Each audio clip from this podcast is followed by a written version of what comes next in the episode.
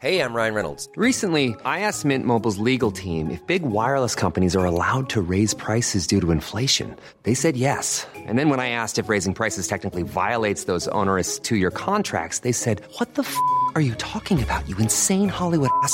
So to recap, we're cutting the price of Mint Unlimited from $30 a month to just $15 a month. Give it a try at mintmobile.com slash switch. $45 upfront for three months plus taxes and fees. Promo for new customers for limited time. Unlimited more than 40 gigabytes per month. Slows. Full terms at mintmobile.com. Hi, I'm Daniel, founder of Pretty Litter. Did you know cats tend to hide symptoms of sickness and pain? I learned this the hard way after losing my cat, Gingy. So I created Pretty Litter, a health monitoring litter that helps detect early signs of illness by changing colors, saving you money and potentially your cat's life. Pretty Litter is veterinarian developed, and it's the easiest way to keep tabs on your fur baby's health right at home. Go to prettylitter.com and use code ACAST for 20% off your first order and a free cat toy. Terms and conditions apply. See site for details. Since 2013, Bombas has donated over 100 million socks, underwear, and t shirts to those facing homelessness. If we counted those on air, this ad would last over 1,157 days. But if we counted the time it takes to make a donation possible, it would take just a few clicks. Because every time you make a purchase, Bombas donates an item to someone who needs it. Go to bombas.com slash ACAST and use code ACAST for 20% off your first purchase. That's bombas.com slash ACAST, code ACAST.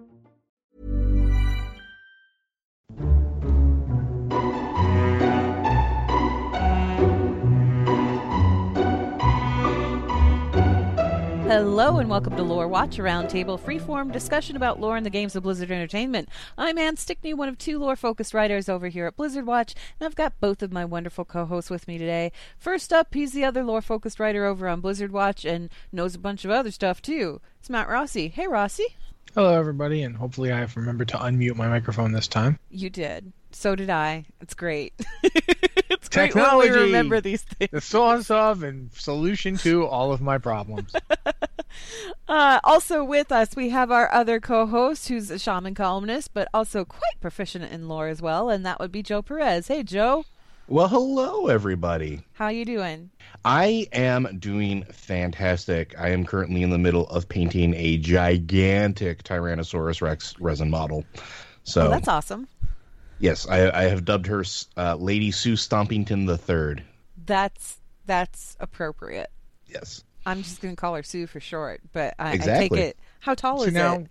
So it height wise from base to the top of the back spines is only about eight inches, but she's about 24, 26 inches long from snout to tail because she's in sort of this I'm sweeping forward and going to eat something pose. Um, yeah, it's going to be awesome. And I'm, I'm currently in the middle of painting her bright orange because Cool. I'm now I'm just imagining some Downton Abbey type show, but with all dinosaurs. Mm-hmm. I would love that. I, would. I say, Lady Stompington, this is not befitting of the Stompington legacy. The Stompington legacy is boorish and crass. See, now that I would actually watch because it's dinosaurs. Only if Maggie Smith does her voice. It's like the dinosaur suffragettes going on, and you know, it's like the dinos- some dinosaurs don't make it back from the war, and it's all very sad. And there's a new heir to the Stompington line. Okay, so uh, moving on into lore that's actually like Blizzard related. We've got hey, this expansion could still happen. It could maybe someday. I don't I know. There's plenty of dinosaurs pretty- in, in Battle for Azeroth so far. I They're was pretty just big. going to say there's trolls, which means there's dinosaurs. There's just throw that out there. Big, big dinosaur. Like you don't realize how big those dinosaurs are until you get right up on them, which I can do as a rogue without getting squished or anything. But I'm like not even the size of its toenail. It's just they're just gigantic. It's pretty great. Um, anyway, we've got a bunch of reader emails to address today, and I don't think any of them are too spoiler heavy or anything. Uh, the first one involves if I remember correctly, the first one involves like the Void Elf starting experience. So if you're avoiding that kind of thing, maybe skip ahead a little bit. But um, we're mostly going to be talking about the Void. Um, Avoiding. that wasn't on purpose. Look, don't pull a Mitch here. I'm just sorry. I'm just That's like- if you're avoiding it, wink, wink. I, I approve of this drum roll worthy item. Oh, it's too early for puns, guys. All right. Anyway, if you have an email for the show that's related to lore and Warcraft or any other Blizzard title for that matter, we like talking about lore in all of Blizzard's games. Uh, you can send that email to podcast at blizzardwatch.com. Be sure to put Lore Watch in the subject line so that we know that it's intended for this show and not the regular podcast. Um, first email is actually, it isn't lore related, which is really funny because I just, but it is lore watch related, so I figured we should probably address it. Uh, this is from G, who says, Greetings, Anne, Matt, and Joe. Your words suffuse my monochrome world with brilliant colors. Thank you. Unfortunately, this email is not about lore, but rather the podcast itself. Lore Watch episodes 62 through 67, now 68 as of last week, do not appear on SoundCloud. Are you weaning us off SoundCloud in favor of Pat Patreon. Love the new shirt and shows is precious shows is cheers G. Um, we aren't actually weaning anybody off of SoundCloud. SoundCloud was just the distribution method that we used to put the podcast out on RSS. However, um, we flipped over to Libsyn. That's the one that we're using to do the distribution, and it goes to all the different channels. Uh, you can actually find the show, like every episode of the show, on the website. If you go to the website and click the Lore Watch button on the right hand side, the column that's there, it'll take you right to where the feed is for all of that stuff. And of course, you can always subscribe via iTunes, and I think we're on Stitcher too. There's a bunch of different methods where you can get the show. Um, we have had like several questions about this over the past several weeks, so I figured I'd just go ahead and mention it real briefly on the show so people know, yeah, show still exists. You can still get it. You just need to go through like your regular RSS channels, whatever. Um, we aren't really like poo pooing SoundCloud or anything. It's just Libsyn works really well for distribution. It does. That's all. Okay, so moving on to an actual lore question. Uh, this one is from what? How, how do I pronounce this even? She Sui? See, she. This is actually a good time for me to just put in there. If if you have a specific pronunciation of your name when you send us an email, throwing a phonetic thing in there helps a lot because Yeah, this way we don't did butcher that, your name. That was useful. Yeah, I'm just gonna go. I'm just gonna call call you she because S H I S U I and good question. Um, Blood Elf Monk who says, "Hey Watchers, Nether Prince Durzan appears to have control over his mental facilities despite utilizing the powers of the Void.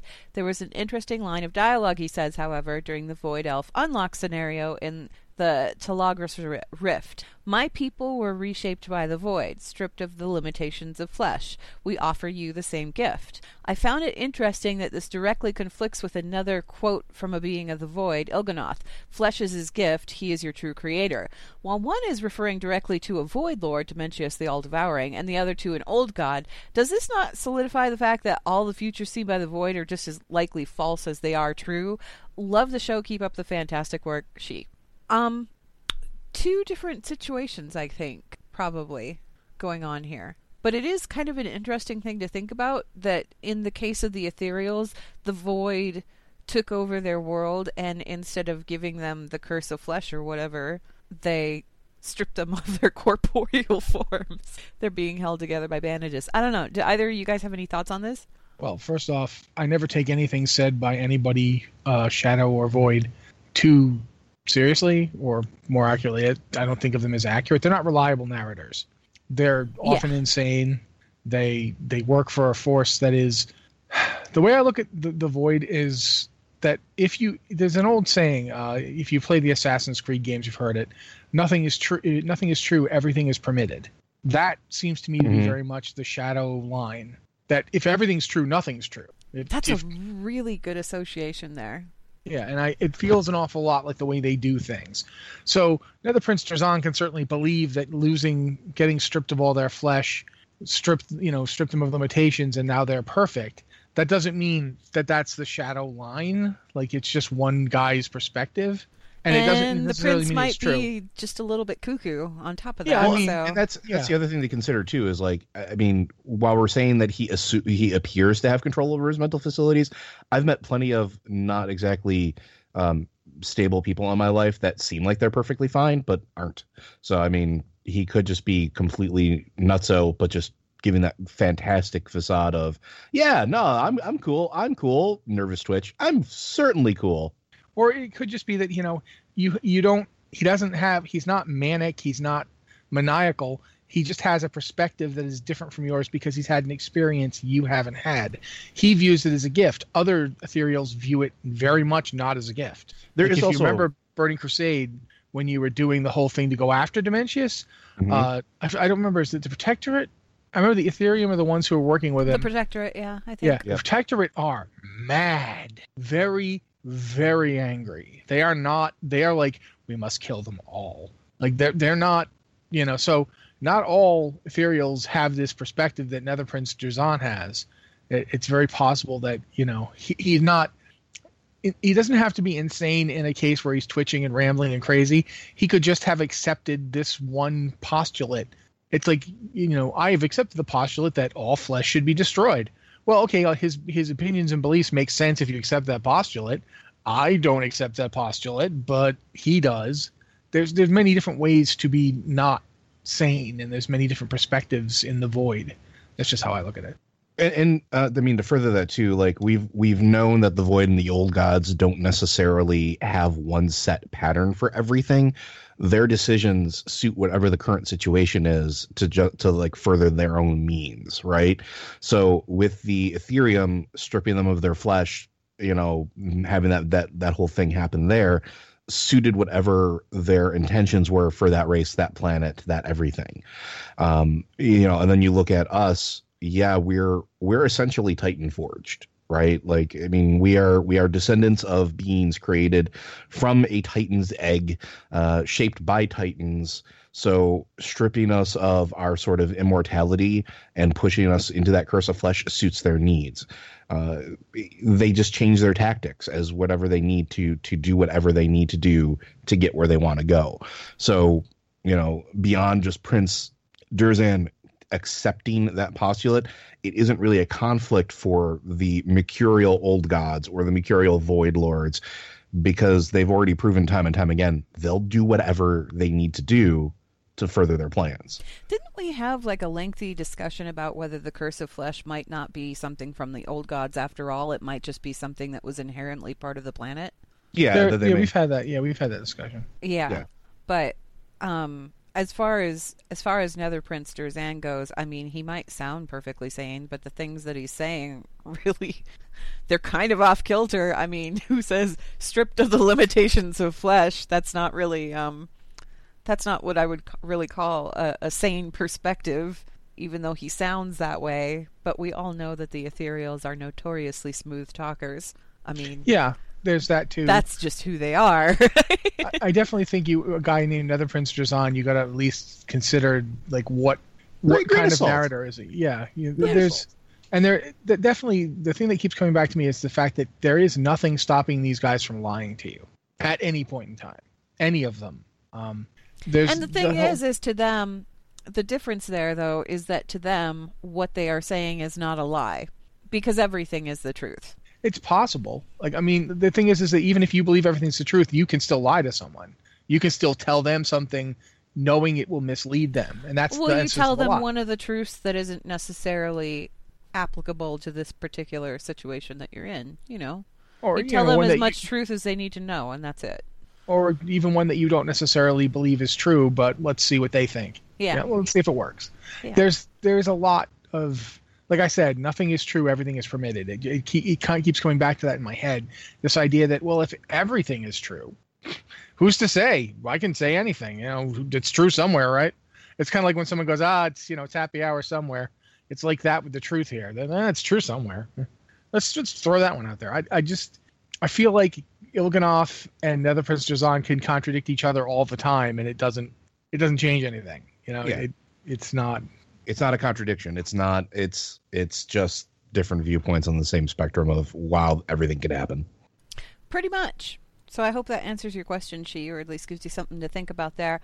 Uh, a next question is from Zam, who says, "Dear Watchers, so I've got this crazy theory. We are familiar with those on this show. Uh, they said, of the many references to Nyalotha in the game, there are two that seem to point to its general location. When you kill Il'gynoth in the Emerald Nightmare, it says, N'Zoth, I journeyed to Nyalotha. If you die while wielding Xal'atoh, the desecrated image of Gorehowl, one of the things it may whisper is, you will rest in Nyalotha. This seems to imply that Nyalotha is in the Shadowlands. Maybe that's the horrible place that Sylvanas went after she k- killed herself in the Edge of Night. What if the Shadowlands is like a death version of the Emerald Dream, similar to how there are things in the dream that aren't present in the waking world, like a world tree in Un'Goro? There could be things in the Shadowlands that we can't see while we're still alive, like a horrible old god void city. I would love to hear your thoughts on this. Sincerely, Zam. That's I actually okay. So I know that uh, the puzzle box of Yogg-Saron they mentioned um, the sunken city of Nyalotha. Like Nyalotha was referred to as a sunken city, which made everybody think that it was underwater somewhere. Which okay, I guess that makes sense. But at the same time, I kind of like this theory. I don't know. What do you guys think, Joe? I think that the the two don't necessarily have to be mutually exclusive because we've seen very clearly that there are places on Azeroth that can be have physical manifestations that aren't necessarily of physical places. Look at um, uh, the Throne of the Four Winds, right? You can go over to the Land of Sands and see it floating there. You can physically see it. You can physically go up to it. And it's still a completely different, essentially, layer of reality, right? It's this completely different place that's removed. Same thing with Firelands. Uh, same thing with, I mean, well, it would have been the uh, the Maw, but we didn't exactly get there. But we have all of these places that touch, even even in as recently as as Legion, when you're going to uh, Freya's realm or uh, Helya's realm, and you're you're going down through that that sort of long tunnel to get there. You can see where that that sort of manifestation is touching and corrupting. Uh, maybe corrupting is not the, the right word, influencing the physical area around it. There's nothing that says that both of these theories are not correct. That, you know, this is a, a shadowland touched city, that this is a land that exists in both of these places, and that it is physically also under the water. Like, you know, we've been speculating, but when you go there, it is a land of weird angles and, and things that cannot be or should not be. Um, and, and sort of that's how I've always personally that's how i've always sort of envisioned it i've never envisioned it as a place that was wholly one or the other i always viewed it as this place that was so like almost out of phase would be the best way that i could i could possibly describe it that it would be something similar to like the emerald dream in sort of like we have those places where it touches where we can see it where we can you know sort of feel the influence of it but it still has a physical anchor point that that ties it to this realm and I think that's also how like anything in Nyalotha has been in this case like N'Zoth, right? That's where we think he's been. Um, this is how N'Zoth has been able to continue to influence things even through the the you know the dream or on Azeroth as a whole where these agents of N'Zoth still have you know these specks of power, these influences, these still things where he can or it can talk to to its minions is because somewhere there is a physical anchor point. So I, I think it's I think it's kind of both. What about you, Rossi? Well, first off, um, Chronicle says that Shadowlands are like the Emerald Dream, that it's a tangential shadow realm that mirrors Azeroth. Do you think that's where Nyalotha is? Because Oh no, no, absolutely not. Well, the important part here, and the part that I find kind of interesting, and I want you guys' thoughts on, is that both of these creations, obviously, one of them, Desecrated Image of Gorehowl, that's like a possessed weapon, but still, same thing applies. It's the old gods and the void speaking to you. Mm-hmm. They, in what they say, the whole N'Zoth, I journeyed to Nyalotha, and the you will rest in Nyalotha, that seems to be implying that there is some kind of an afterlife, and Nyalotha See, is it. I don't think the afterlife is the right word because Yeah? keep in mind the old god things don't die, Mm-hmm. and that means That's why that, I found it weird. yeah, that's why I think like Nyalotha is less a place where you go when you die, and more a place you go when you can't die. I would I would be really surprised if it was in the Shadowlands. I would be le- much less surprised to find out it can't touch the Shadowlands. You can't get from there to here. You can't go to death. Well, so the thing is, the, the Shadowlands is a, a mirror realm that's kind of like between our realm and death. Yeah, it's So- sort of layered on top. Like we, so- we see that with the Death Knight stuff. So one of the things that you could happen is if they if if the old gods can't die, and so far that seems to be the case, Um, if they can't die, why not? Like, what's stopping them from dying? I mean, a Titan ripped one out of the ground and tore it into little pieces, and it didn't die. Um, It kind of mostly died, but bits of it yeah, it on. mostly died, but at the same time, its death just made more horrible things. What it's like it's- it's like it rebounded off of. I, I'm going somewhere with this. It's like it rebounded off of death, and and it's like if you took the essence of the old god, you threw it out of our reality and into where death is, and it bounced back out scattershot. Rather than get the old god back in one piece, it came back in many pieces because it was torn apart by the power of a cosmic being, but it still all came back. Do you see where I'm going with this?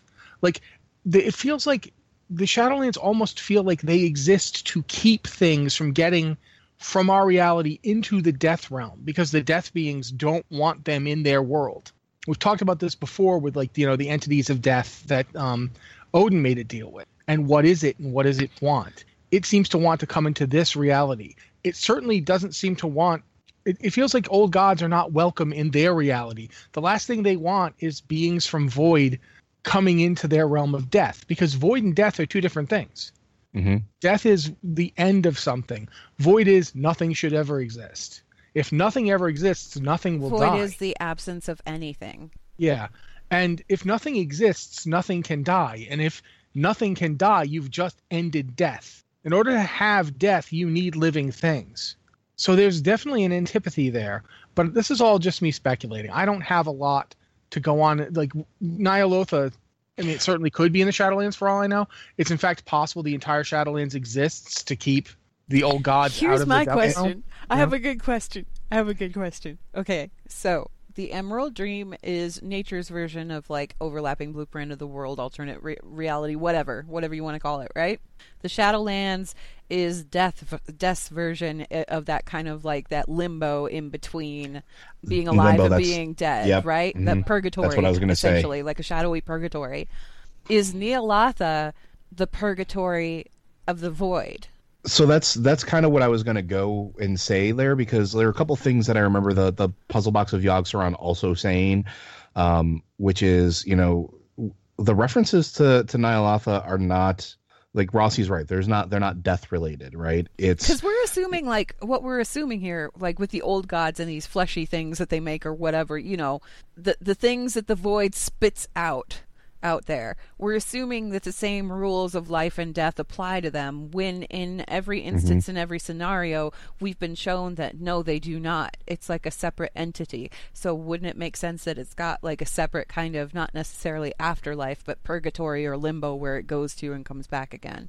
Well, yeah, and that's the whole thing. Like, you know, in Nyalotha, there is only sleep. Doesn't say anything about death. It says sleep. Uh, in the sleeping city of Nyalotha, walk only mad things. Well, I could honestly say that things from the void are definitely considered mad. I would also say that things that have been rejected by death are probably also mad. Um, and Nyalotha is a city of old, terrible, unnumbered crimes. I mean, just applying our world sort of mythos to it. There are several. guys, guys. Yes. The Emerald Nightmare was what? It was a void touch version of the Emerald Dream. What and it came into being when when the old gods crossed over. so what happens if an old god crosses over into the Shadowlands? Ew. Probably Like, what if you- really bad stuff. what if a, uh, a titan kills an old wait, god? wait, wait, wait, wait, wait, wait, wait, wait. Is this where the Lich King is from? is that is that what happened to create the Lich King? Is that why the Lich King is so terrible and why he had that connection to Yogg Saron? That certainly is one thing you could think about, isn't it? Oh, I mean, think about too, like that. If you've got these two realms, the Emerald Dream and the uh, Shadowlands, both serving as kind of like mirrors of our reality. One is like a backup blueprint, and the other is kind of like a kill file. It's like this is what it will be like when it's all dead. Then, this is the Deadpool. then if you have this, if you have this entity that cannot die, that enters into the Shadowland and creates a corrupted area in it, much the same way that the Emerald Nightmare was, then you, could have a city where nobody can die, where everybody just sleeps because And it they would- can't die. and I mean, it would also kind of make sense almost in like a a, a catch all too, right? Like we we know that when the let- let's look at the Legion, right? when demons died, they went to Antorus, they were processed and then put back out into the universe. What if the old gods are doing something similar for all of the things that we're killing of theirs, where, you know, we're not actually killing them, we're just sending them to to this sort of They just go holding sleep it thing. off. they go sleep it off, they regenerate, they do whatever until a time when the armies need to march on whatever they decide that needs to march on. Yeah, I and we honestly- have centuries of this at this point. Well, we're going to know more about the old gods fairly soon. We're going to see more about them in Battle for Azeroth, so maybe we'll know more about it. But one of the interesting things, this is a statement that's from the puzzle box. The drowned god's heart is black ice. Where else have we seen a weird black ice thing? Perhaps an entire throne made out of it. Yeah, the frozen throne. And also, in the sunken city, he lays dreaming. What what did Arthas do for years before he came back out? Uh huh. He sat there dreaming.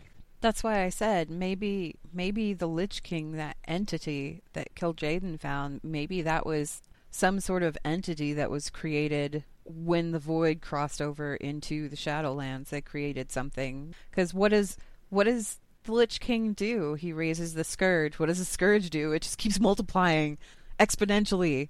Runs everything over, destroys everything in its path. It sounds a lot like old god stuff, kind of. Uh, and again, like that weird relation between Saron and the Lich King. The fact that when you went to kill Saron, one of his dream things showed showed Bolvar, who would become the Lich King, with Oh. Arthas, the current Lich King, being tortured, you know, and, and talked about the fact that Bolvar wouldn't die. Like, And he, you know, no king reigns forever. Yeah. That, that whole idea. I- Interesting on top of that too, though. Like you, just one step further. Like yes, they the undead armies of the Lich King uh, raise up and sort of destroy everything, but they also disintegrate into nothing over time.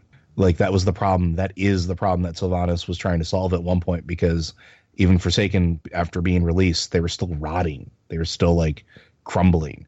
Like yeah, the the, whole thing with, Scourge with doesn't really have that problem because A, he, he's literally just raising huge, fast armies, and B, they're in a cold place. But if well, that mm, That's, that's, why the true. Scourge doesn't have the problem. I'm not saying that they don't have the problem in the Forsaken, and I think it's interesting that that's what Sylvanas chose to to like focus on. And when did she start focusing on it? After she died. Well, I just thought it was interesting. She came back that- from the dead, and now suddenly she's she's thinking about that a lot. She never thought about that before.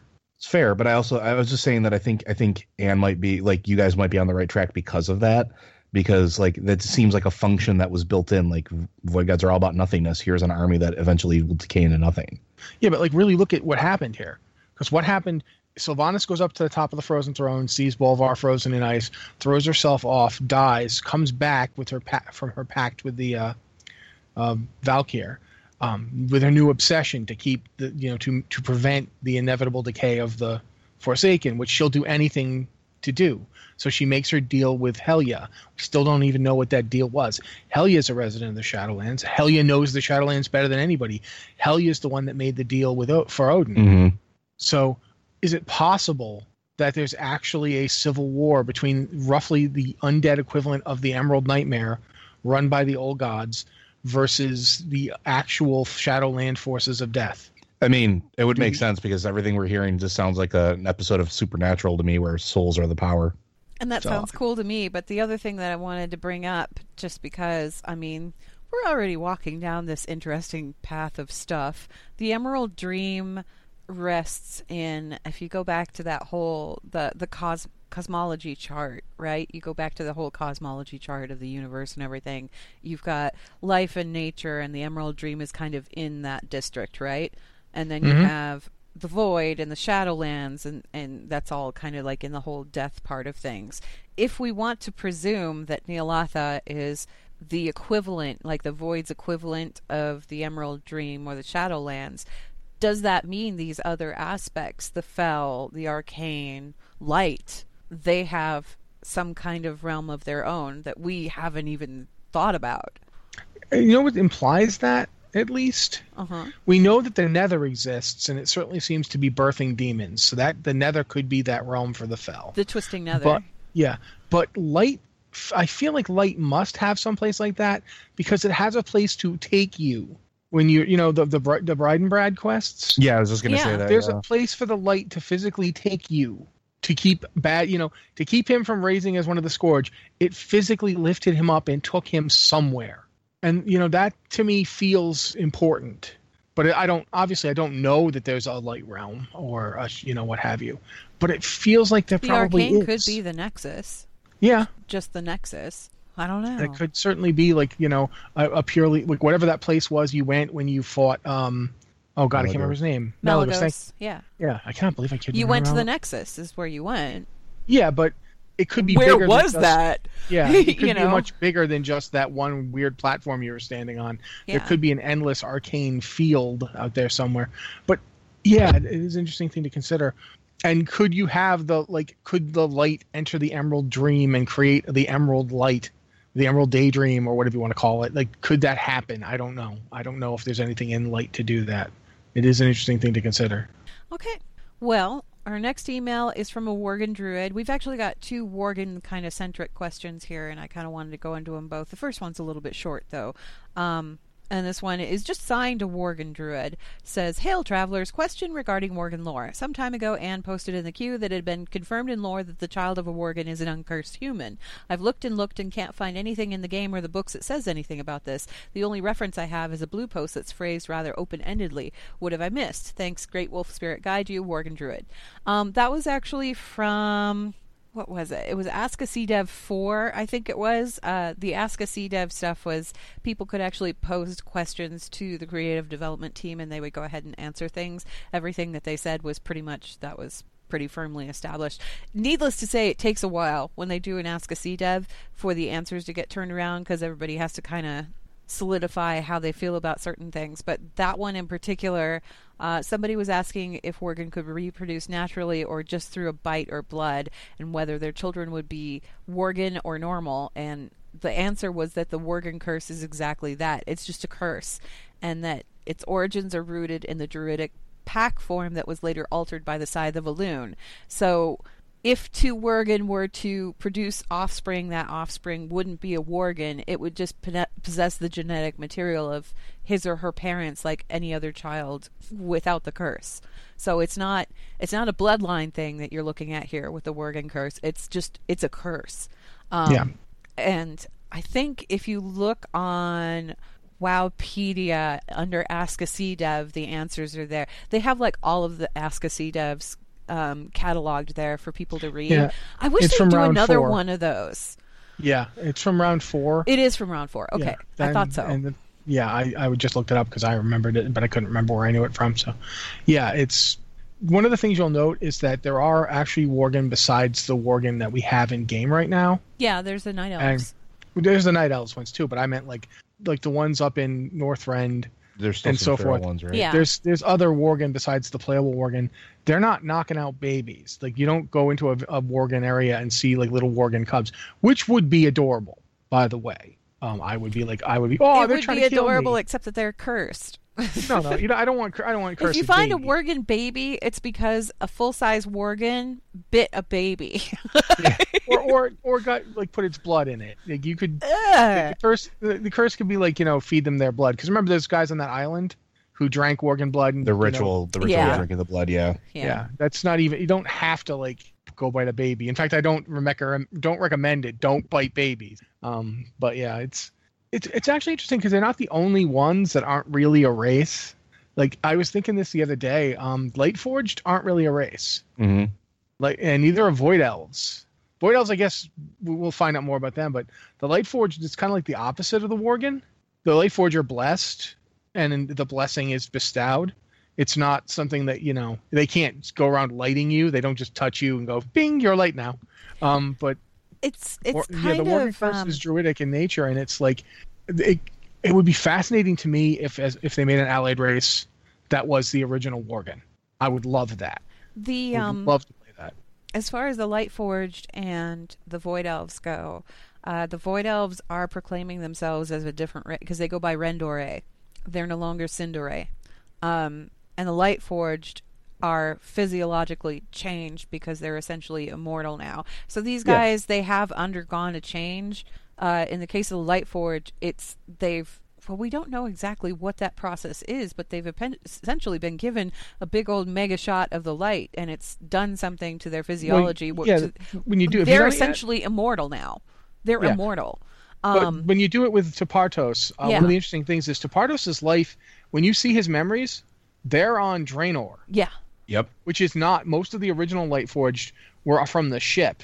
yeah, the original Genedar. They never saw. In fact, it's there's an interesting point when you get the uh, Felcrusher, the mount. Uh, the fl- flavor text says that Turla- Turalyon and Alleria introduced the Army of the Light to elekks. yeah. The elekks So- were actually something that they brought over from Draenor. So I mean, th- if you those go- guys didn't even know what they, those guys didn't even know what they were. They're like, "Why do you have these weird elephant things?" Uh, we met some of you guys who ride them. We've never, we never, do you, no, do you have no idea what he's talking about? No, but it's a big in a, thing. We in a ride it. thousand years of war, when they contact Turalyon, um, oh my gosh, I forget his name now. The light demon, Yes? Lothraxion. Thank you. When the Yeah. Lothraxion contacts them, there's there's you know an indication that they've been observed for a while. So I mean, all of this stuff is stuff that they picked up. But even in in a thousand years of war, when Turalyon takes on that whole ceremony thing, when he comes out of it, he's changed. Not only is he changed, but he's like glowing like a light bulb, and he can kind Yeah. of turn it on and off. He still has that. Yeah, supposedly. he does still have. Well, I don't know if he still has that or not. Because the thing is, if you notice during that cinematic where Illidan basically just murders the heck out of Xe'ra, you see that shot of Turalyon's face. He looks really horrified. His eyes were gold, and then they fade back to brown after she's dead. And Yeah, I, I don't know don't know what the that- yeah. implications of that are exactly. If if it was enough, to, if killing her was enough to delight forge him, then it would have delight forged everybody. Yeah, that's that's Eh. the thing. Is I'm like, well, that can't have been the case because we do have the light forge now, and they're still undergoing this process. So maybe it's something to do with human physiology. I don't know. Um, but I it would could be love to- ar- argued that Turalyon became more when he became light forged, and now he's just human again for whatever reason.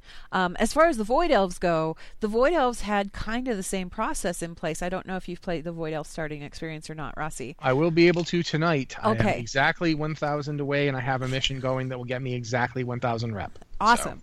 So, tonight. it, it's kind of the same concept, except instead of the light giving them a mega dose of the light, they get a mega dose of the void, and it changes them, like it physically changes them. So there's again, there's like another evolutionary shift, sort of like the one that the Blood Elves experienced. Well, High Elves at that point in time, when they were banished from Kalimdor and went to the Eastern Kingdoms, they shrank they embraced the sun they turned away from the night all that other stuff or even you know the the physio the the physical changes the evolutionary changes that the the uh Shal'dorei experienced when they were under the bubble because they were feeding off of the night well and they weren't exposed to the sun at all they were behind that barricade they look very different That's what got me interested about this discussion, though, yeah because the Worgen curse doesn't do that. no it doesn't because it's something else entirely it's just a curse It's, well, that's the thing, though. It's it's a curse, but it's basically nature magic. It's It's a form. like it, it's it, it it basically gives you access to a physical form. It's not. It doesn't change who you. Well, it might for some of them, but well, that's the thing. It's it's interesting because it it's communicable through bite and blood, Mhm. but it's a curse, and it's essentially a druid form run wild. And I always find myself wondering if this goes back to Elune, Lo, um, oh god, I want to call him Lo'Gosh, but he's not called Goldrinn, and Omen. Lo'Gosh is somebody else who's not with us anymore Yeah. It's like if if Elune and Goldrinn had a kind of weird rivalry going on. They they weren't friendly. But she loved Omen and she put a blessing on Omen, but Omen got fell corrupted and had to be destroyed. Whereas Goldrinn got fell corrupted and had to be destroyed too, but wasn't. And it, there's there's like a lot going on there that I'm not. I'm just find myself wondering about this. Like he Goldrinn has adopted the Worgen. Goldrinn has basically taken them on. He's like, okay, the Worgen are my thing. And what does that mean? What's that going to mean for them? What's going to happen? Like, are the Worgen in the final? Like, is this the final thing that they're going to be, or are they going to change? And you what mean does like that mean? evolve further Yeah, because you know you see like one of the things that happens in uh, the the I don't want to say Stormrage, uh, not Stormrage. Oh, the book with uh the book where Wolfheart. Thank you. One of the things you see in Wolfheart is that Varian realizes that he like he and Goldrinn have a lot in common, and the Worgen and he have a lot in common. And they that means the Worgen are basically being watched by this ancient who is on the cusp. Like you know, Goldrinn has a like you know has been harmed greatly by the Legion.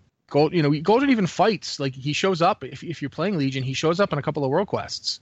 He actually fights the Legion directly again, and he's watching the Worgen, and they're like they're of interest to him. What does that mean for the Worgen going forward? Like, is he going to cure them? Like the Scythe of Elune was that's one of his teeth. You know, there's a lot going on here that I really I hope they do more with other than just Worgen exist. It's one of the reasons I'd love there to be like playable um, original Worgen because I'd like to see more. like yeah. the pack form night elves. I'd like to see what's going on with that. Like, w- you know, now that the that they've lost, you know, so much, do, do they get desperate? Do they do they? They didn't even call these guys during the Legion invasion, but they, you know, could they ever call them? There's just a lot to this. The Worgen fascinate me because the exact thing that you're just talking about. How like the you know you could have a a kid right right now. Genn could have a new kid, and that kid would just be normal. It wouldn't have the curse. It's not just that his children were were conceived before he had the curse. Any new children of his would just be normal. They'd just be humans. So is that still true? Does that continue to go forward, or does think do things change? There's there's a lot there they could do something with. So I'm very interested in that. Joe, you got any thoughts on this? Not a whole lot, honestly, because like it, you guys have covered almost everything. But it it was always fascinating to me that like unlike some other curses we've seen, that this isn't particularly passed down to children. And I mean, it that always struck me as weird a little bit, just because. How, do I phrase this?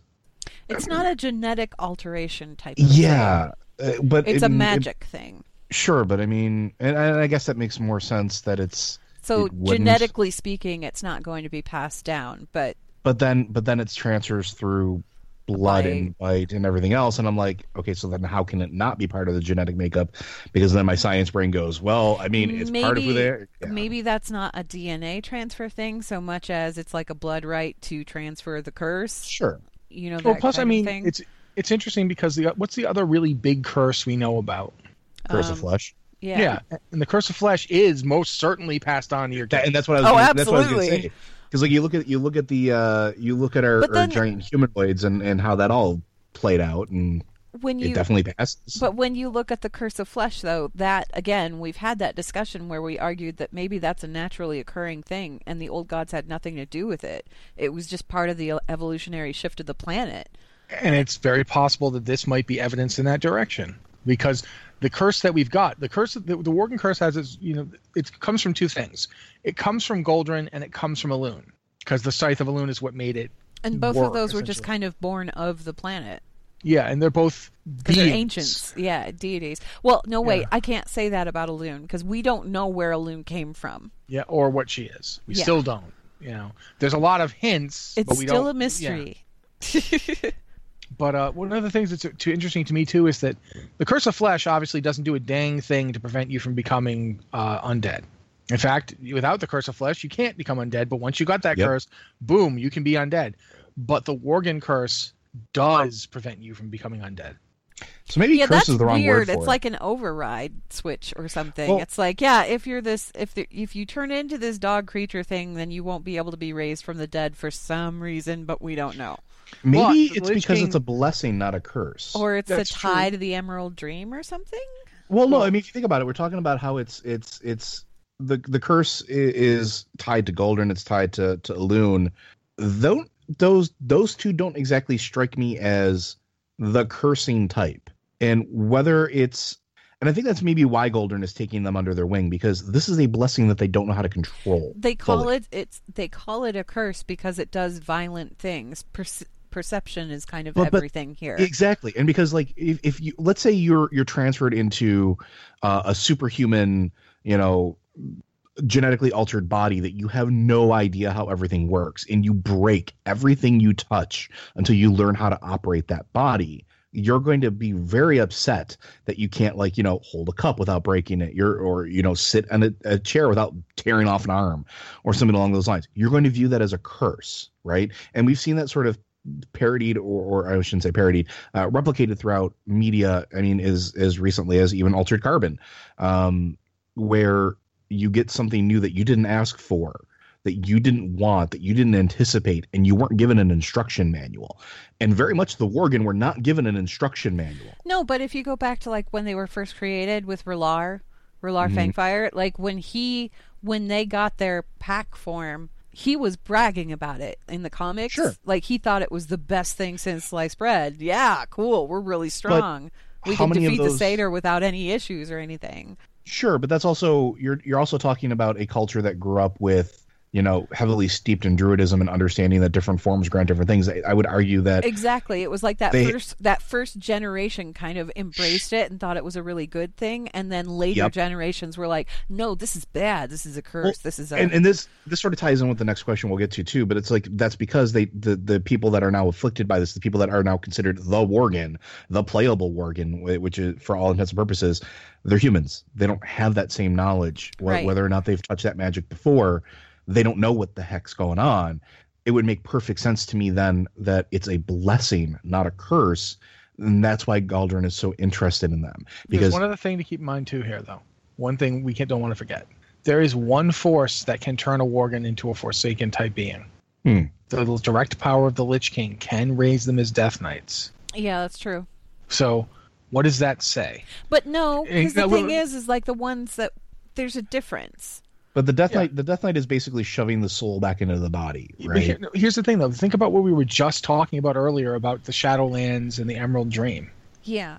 if the Emerald Dream is an is a it's a nature based mirror to the natural world, and the Shadowlands are kind of like a dark death death based reflection. Life and death are these opposite but necessary forces. You need death to have life, and you need life for there to be any death. What if he's using the same channel?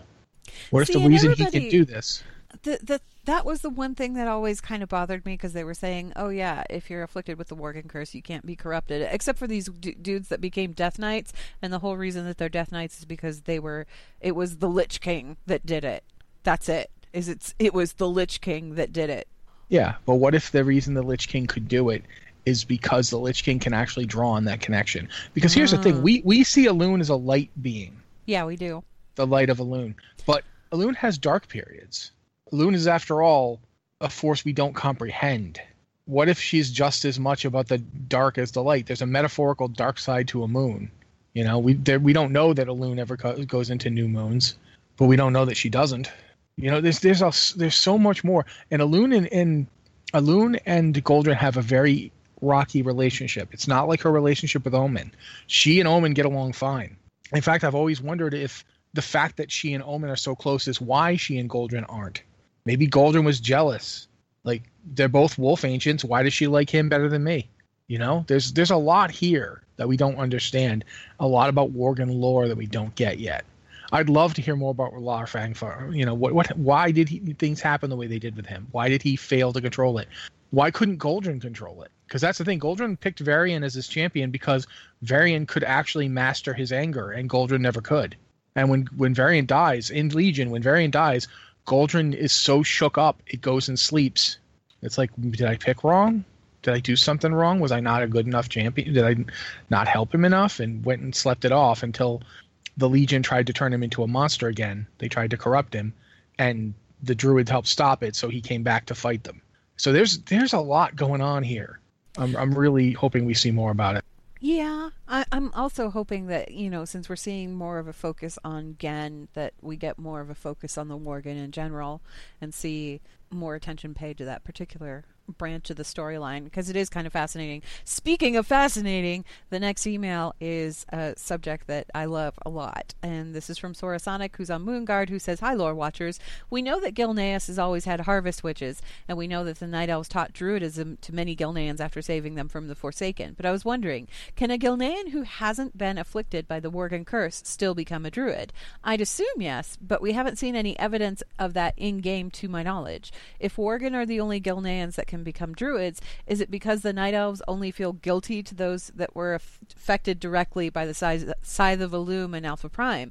If this is the case, perhaps their reasoning is that they'll only teach Druidism to the people they feel directly responsible for, rather than those who weren't afflicted by the curse. P.S. Love the podcast. You guys are the reason I got back into WoW after a five year hiatus. Keep up the great work, Sorasonic. Thanks. Um, Harvest Witches. I love the concept behind Harvest Witches, and I wish we'd get more stories about these guys. Um, if you're wondering what the heck a Harvest Witch is, Gilneas had druids ish. They had these people, the Harvest Witches, who had some form of nature magic. It was minor. It was very minor. So like, you know, they could they could like do stuff with plants or they could heal people. It was mostly minor. crop related. It was stuff, mostly yeah. crop related and kind of an uh, you know hence the name Harvest Witch. Right. And, and it was just mostly because the whole agricultural focus of Gilneas way back in the day. But then when it went through its period of industrialization and when the light came into play and the Church of the Holy Light came into play, Harvest Witches kind of died out and fell out of fashion, as it were. Um, so they were few and far between. Um, they aren't druids in the sense that we know druids as like the playable characters are, but they are druids in the sense of their connection to the natural world. They have more of a connection to that natural world and they can kind of manipulate it. They don't do shape shifting as far as we know. It's just low level stuff. Um, anyway, Rossi, did you want to go on this? I one of the things I noticed when I was oh wait no that's a can I can we do a little battle for Azeroth talk here? It's not a big deal, but it's about Drustvar. Um, as long as it's not too spoilery. Okay, well we know Kul Tiras was founded by Gilnean sailors. Yes. And when you went to Drustvar, were you getting like a, a Harvest Witch vibe off of some of the bad guys? Uh, a little bit, but not so much. Uh, one of the things I kept thinking about was like maybe that's a place where we could learn more about them. Like maybe there's more about that there, and that's the origin of the the bad guys. Maybe that's where they come from, out of like a, a sect of those guys that went bad. I'm not sure exactly. I don't think that's where it's coming from because there's there's some. I don't know how much of Drustvar you've played through. I've played through everything that you could play through in Drustvar so far, um, and, and uncovered a lot of stuff. And there's a lot of history involved in Drustvar in particular. Um, by the way, guys, if you like lore, you're really going to love Battle for Azeroth because seriously, both sides, both Alliance and Horde, have a lot to work with, and this is just in like the first two zones that were unlocked. I haven't even gotten past just gathering screenshots of Tiragarde Sound and uh, oh my gosh, I forget the name of the. There's another troll area that opened up um, that I have to go to go to and mess around in, but the lore so far and the history in the area, like you get to learn all of this stuff. So if you're a lore fan, there's a lot to look forward to with this expansion because there's just there's there's a lot there to process. Um, I don't think that the residents of Drustvar are necessarily. I don't think that Harvest Witch. I don't think the Harvest Witch is the way they are in Gilneas. I think that it, the origin of their practices before they went kind of a cuckoo for cocoa Well, puffs might be might be the similar thing. You're might essentially talking about the old concept of hedge witches at that point, right? Like let's That's like, yeah, kinda what the Harvest it's Witches like a too. Harvest Witch, Yeah, Hedge Witch, well, that's what I that mean. kind of thing. Yeah. It's just I, I, there's something bigger going on in Drustvar than just that, and that's all I'm going to say about that because I don't want to spoil anything. But Um, going back to the Harvest Witches for a second, one of the things I remember thinking about at the time is that it's not unusual that there should be a druidic tradition uh, in the Eastern Kingdoms, because if you look at the Eastern Kingdoms, there's two places relatively close, at least let's say one place that's relatively close to Kul Tiras. Um, it's not that close; it's up in the hinterlands, but it's straight up a druid portal. It's a night elf druid portal that exists right there. We know that the druid, the night elves were planting trees in that area to destroy Saronite, um, because that's what oh bloody heck, Fandral. thank you, Fandral was doing. yeah. Yeah. Um, so it's not tremendously surprising to me that they should have a an, an ancient druid tradition that sort of like slowly fell away from them as they lost contact with the elves. Um, obviously, that the blood elves ancestors, the high elves, didn't have a druidic tradition. They didn't keep it. They decided, nope, nope, nope, we don't want that. So they wouldn't really be able to keep it going because they didn't have like that connection. They didn't have a connection to Cenarius. They didn't have a connection to the Night Elves who could teach it. They didn't know any Tauren because the, the the Tauren, the furthest east they get seems to be Highmountain, and you don't see a lot of Tauren other than the ghosts of Tauren in a couple of places. Like there's a Tauren ancestor ghost in Westfall when you're doing the Elders thing, but Yeah. other than that, there's- not a lot of Tauren influence, so you're not going to learn it from them. So I feel like it's not tremendously surprising that they didn't keep the tradition fully going. That they just sort of the only reason it really survived in Gilneas was because they needed it for like a really bad harvest. I think what Well- not it Celestine who says that? Yeah, It is Celestine, but I think I think it's beyond that, and I think it's I think it's not necessarily a race or even a a sort of direct link to the other races per se, because I think it has to do with the rise of civilization versus the more like rural nature of things, right?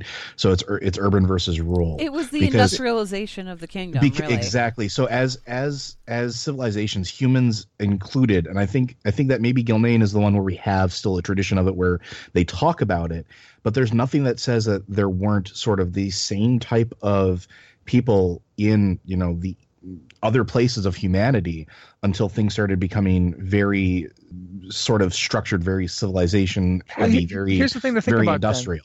Well, here's the thing to think about then. We know that humans basically were just roaming around as violent nomadic packs up until relatively recently, three or four thousand years ago, when the the troll wars happened. Well, you know, we they know were that- descended from Vrykul, so there you Yeah, go. and they didn't they didn't unify until one guy with a sword forced them to. And when he forced them to, he he basically went around. He conquered most of them. Um, that's where, in fact, the uh, the current like the the strong the current ruling bloodline that just now the Trollbanes, they came out of Ignaeus, who was somebody who was actually beaten in a fight. They he uh, Thoradin went and said, "Look, instead of my, my people slaughtering your people, why don't you and I have a fight? If I win, I take over. If you win, well, you know, hey, you just beat me, so you'd probably be in a pretty good position to take over yourself." Aeneas went, "Okay," and he fought and lost. But when he went to what is now um, Lordaeron, and where the where the where the uh, Temple of Tyr, the the, the uh, Tomb of Tyr is, he went there and he met Lordain, and he said to Lordain, he basically offered him the same deal, and Lordain's like, "No, I'm not going to just fight you for my people. Are you honorable? Do you believe in the light?" And Thoradin was like, "What is the light? I've never heard of that." Thoradin, Thoradin Yeah, that's- so Lordain was like, "I'll teach you the light, and you promise to spread it, and my people will serve you." And that, to me, seems like a really good place to look for when the tradition started changing. I because- was going to bring that up too, yeah, because it, that, that's part of the industrialization is that this A lot of heavy it- organized religion sort of comes into play as well. like right? I 'Cause that's said, a lot of it, is. a lot of it had to do with the prevalence of the Church of the Holy Light and all of that that was going around. Suddenly, people were leaning more on And- that and less on natural magic. And, and not only that, but also the the rise in arcane as well too. Because don't forget, like as time goes on as well, You get the high elves that come in and you get the them, high elves yeah. that come in and teach them this type of stuff, and you have these human mages and archmages and, and everything that happens. and they're way And more powerful than a little puny harvest witch in the middle of nowhere. and and the difference between them is the embracing of it right like and, and that's and that's one of the things that i always thought was interesting one of the things that i always i always wanted to see more like druid is the one class that i feel should be playable by even more races simply because i think just by the way druidism works and the way that it is and the way that it, that, that it happens there has to be pockets of it in these civilizations these races everywhere Uh, guys, I, I found an Ask a C Dev thing here too. Okay. Um, apparently, harvest witches who were cursed found their their powers greatly amplified. Well yeah because they're closer to the natural order at that Yeah, point. and the reason that night elves druids are training worgans and not just any Gilnean is that worgen can actually do it. Like like a worgen can actually tap into the power and be a full fledged druid where most harvest witches can't. They're not strong enough. So it is actually a possibility that humans are so far outside of it that they they're too not natural. Because think about it, of druid races, we don't have a single Titan forged one. Like, no, we don't.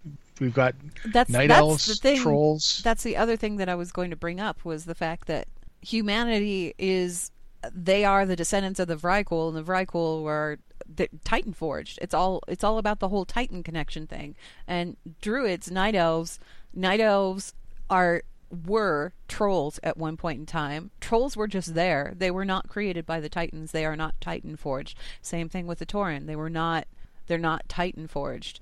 Um, who else can be druids? Well, I mean, you got the trolls, you got the Tauren, you got the night elves. What's the other one? Worgen. Worgen. That's it. Yeah.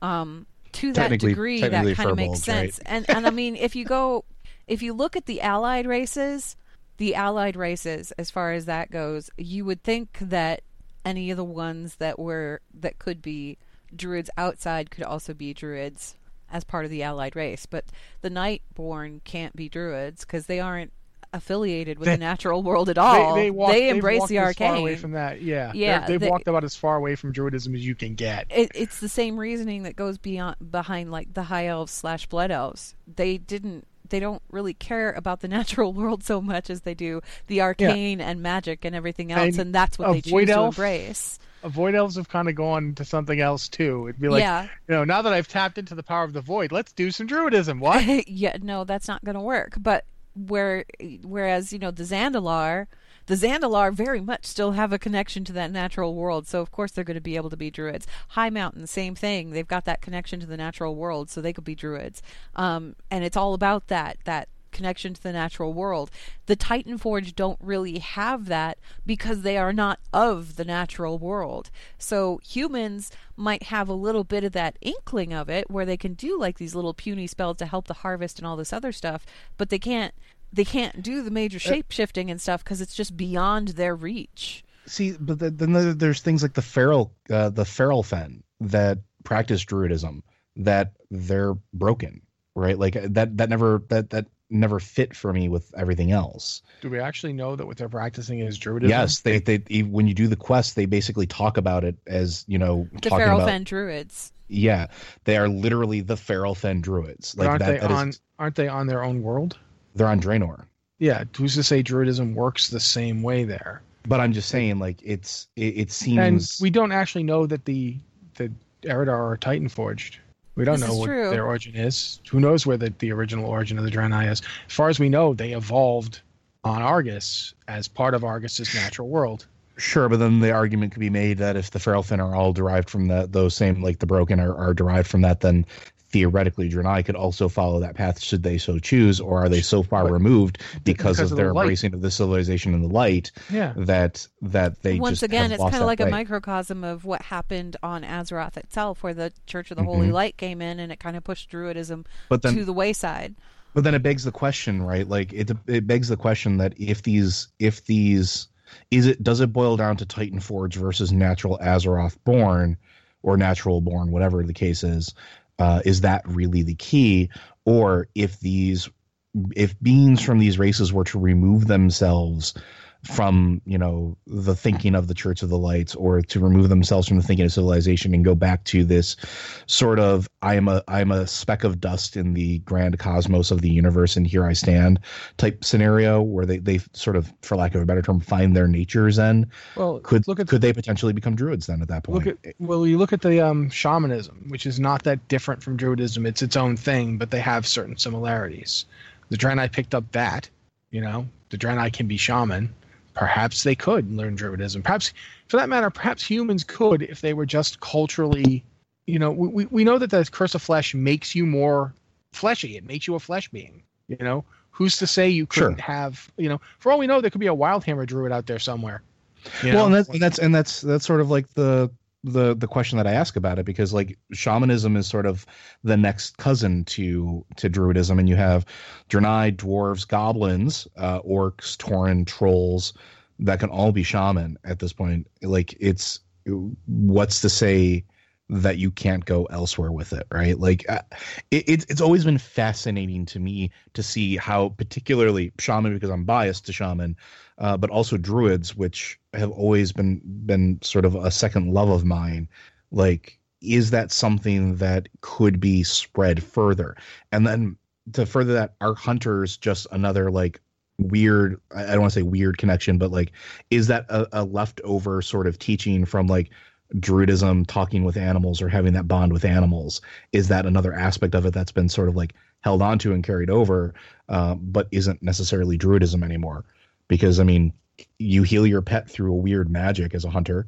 Could that be related as well? Like, I, it just it seems there's there seems to be a lot of things that could push this in other directions that seem like isolation society and evolution of the planet as a whole has sort of like I don't want to say isolated druidism, but kind of plucked it away from the forethought of all these races' minds. And It I've always it wondered to the wayside, really. it, yeah, and I've always wondered if if they refocused themselves and dedicated themselves to it, could they become druids again?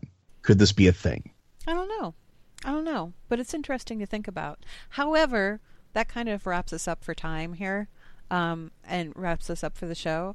Uh, Blizzard Watch. Blizzard Watch is made possible by the generous contributions at patreon.com slash blizzardwatch. And your continued support means that this podcast site and community is able to thrive and grow. Blizzard Watch supporters enjoy exclusive benefits like early access to the podcast, a better chance at having your questions answered on our podcast or the queue, and an ads-free site experience. And I know we've talked about a few of the different Warcraft novels right now, but uh, for the listeners of Blizzard Watch, Audible is offering a free audiobook download with a free 30 day trial, and that's just to give you the opportunity to check out their service. That free 30 day trial and that free audiobook, you can use that towards one of the World of Warcraft books. There are several audiobook versions, including, I think, Wolfheart is there. I'm not sure if Stormrage is there or not, but Stormrage is another one of those ones that's actually kind of interesting because there's a character in that who he's not a human druid, but he kind of shows the same connection to the Emerald Dream, and it's all mysterious. Ooh. Anyway, uh, you can download many of Blizzard's titles as well as many others. You just need to go to blizzardwatch.com/audible to sign up for that, and you'll be helping support the show. Um, again, if you have any emails for the show, you can send those to podcast at blizzardwatch.com. Just be sure you put Lore Watch as the subject line so that we know that it's intended for the show. And we do take lore questions from other Blizzard titles as well. It's not just Warcraft, but uh, feel free to send those in because it looks like we get to do emails for a while which is new. Diablo show, Diablo show. I'd have to brush up on my Diablo. It's been a while since I've looked at looked at Diablo and and and everything that goes on there because that's very convoluted, heavy stuff. Anyway, uh, so let's see here. Final thoughts, you guys. Um, if there is some kind of realm, some kind of Shadowlands version of the light, do you think it's some place that we'll be able to go as adventurers, or do you think that's just the place where mortal creatures go when they die? Mortal creatures that have embraced the light go where they die when they die. Joe. I think if we've seen the Shadowlands, we've seen the Emerald Dream, we've seen the Emerald Nightmare, I think there's a very good chance that at some point we're going to come knocking on that door. Rossi, what do you think? I think Joe's cat sounded adorable. If that was what that was. Yes. That totally was. She she she really has strong feelings about the light. Yeah. Um, I, I I don't. I don't know if we'll ever actually get to go there, but I do think it could be a place we could go because the light. You've done that. Have you done the quest in the uh, Swamp of Sorrows? I've just been leveling recently, so I was Yes. just there. There's that quest where Velen shows up when you're Yes. trying to kill save Magtoor, Mhm. and nothing works, and the guy's like, "I can't save him. Why is the light forsaken us?" And Velen shows up and goes, "The light hasn't forsaken you. It just doesn't. It's just not unopposed in this world." Which basically is him admitting the light isn't omnipotent the light can lose the light you have to help the light you have to champion it and that to me implies that there is a place where the light has a bastion because the light would have to have one. It would need a place to be. Like it's not an all-present omnip- omnipotent om- omnipresent force. It has ebbs and valleys and places where it isn't and that to me implies there's places where it is. And the fact that every time i die i end up in the shadowlands until i can run back to my body or get the spirit healer to res me really makes me feel like that's where Breed and Brad went uh, when he was raised up. He went to that place, so I feel like maybe we could go there. But even if we don't, I feel like it exists. I'm just you keep talking or you mentioned Diablo and that got me to thinking I'm like, oh, wouldn't it be cool if we had something that was kind of like the whole assault on the high heavens thing from Yeah. Diablo, only in Warcraft? Wouldn't that be rad? Yeah, probably. I would. don't. I, I can't stand Imperius when he talks to me. Yes. But he's pretty. Like that is Oh. a beautiful suit of armor, and I love that fight sequence between him and Diablo. oh I yeah. think that's great cinematic. So yeah, that would be kind of cool if you go to some late place and everybody looked like that. All right. Well, that wraps us up for the show. Thank you guys very much for listening, and we will see you again in two weeks.